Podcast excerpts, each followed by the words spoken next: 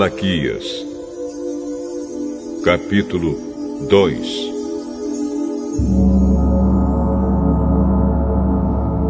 O Senhor Todo-Poderoso diz: sacerdotes, eu estou falando com vocês. Se não obedecerem ao meu mandamento e se não resolverem me honrar, então eu farei cair sobre vocês uma maldição e amaldiçoarei tudo o que vocês recebem pelo trabalho que fazem. Aliás, já os amaldiçoei porque vocês não resolveram me honrar. Vou castigar os seus filhos e esfregar na cara de vocês as fezes dos animais que vocês oferecem em sacrifício. E além disso, vocês serão levados para o lugar onde as fezes são jogadas. Assim vocês saberão que eu estou dando esta ordem a fim de que a minha aliança com os sacerdotes, os descendentes de Levi, não seja quebrado. Sou eu, o Senhor Todo-Poderoso, quem está falando.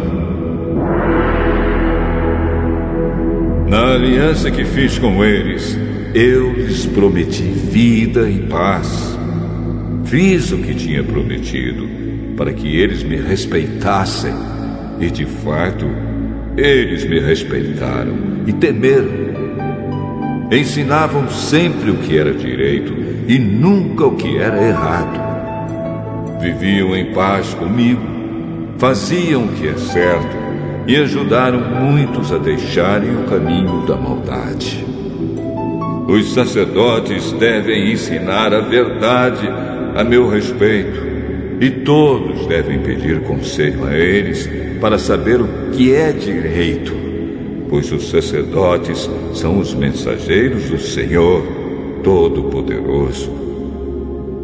Mas agora vocês, sacerdotes, estão saindo do caminho certo, e os seus ensinamentos já fizeram muitas pessoas pecarem.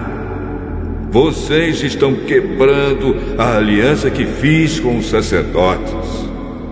Por isso, eu vou fazer com que o povo os despreze e rejeite, pois vocês não me obedecem. E quando julgam causas, não tratam a todos com justiça.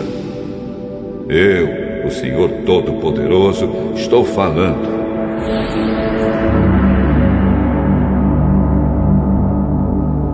Não é verdade que todos temos o mesmo Pai? Não fomos todos criados pelo mesmo Deus? Por que, então, enganamos uns aos outros, desprezando assim a aliança que Deus fez com os nossos antepassados?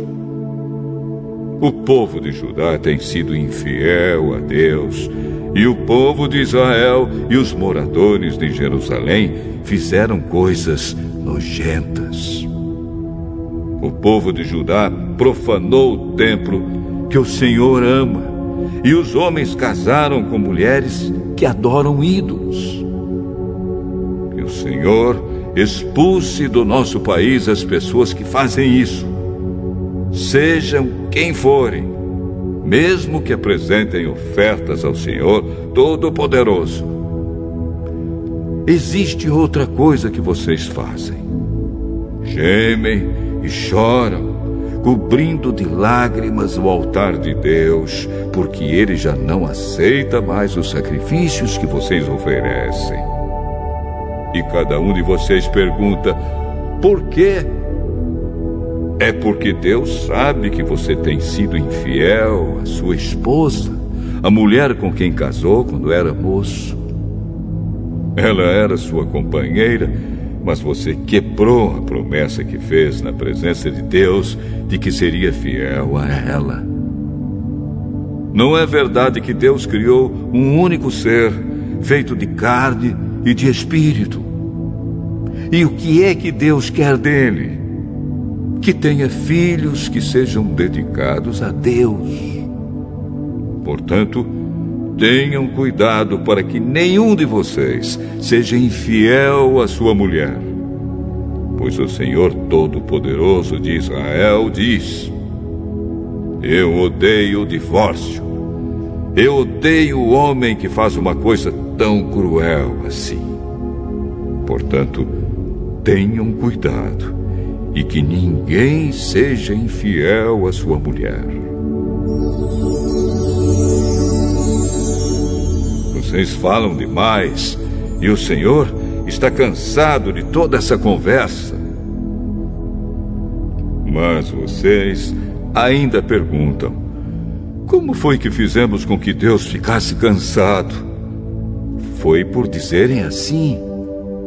O Senhor Deus pensa que os que fazem maldades são bons e, de fato, Deus gosta deles.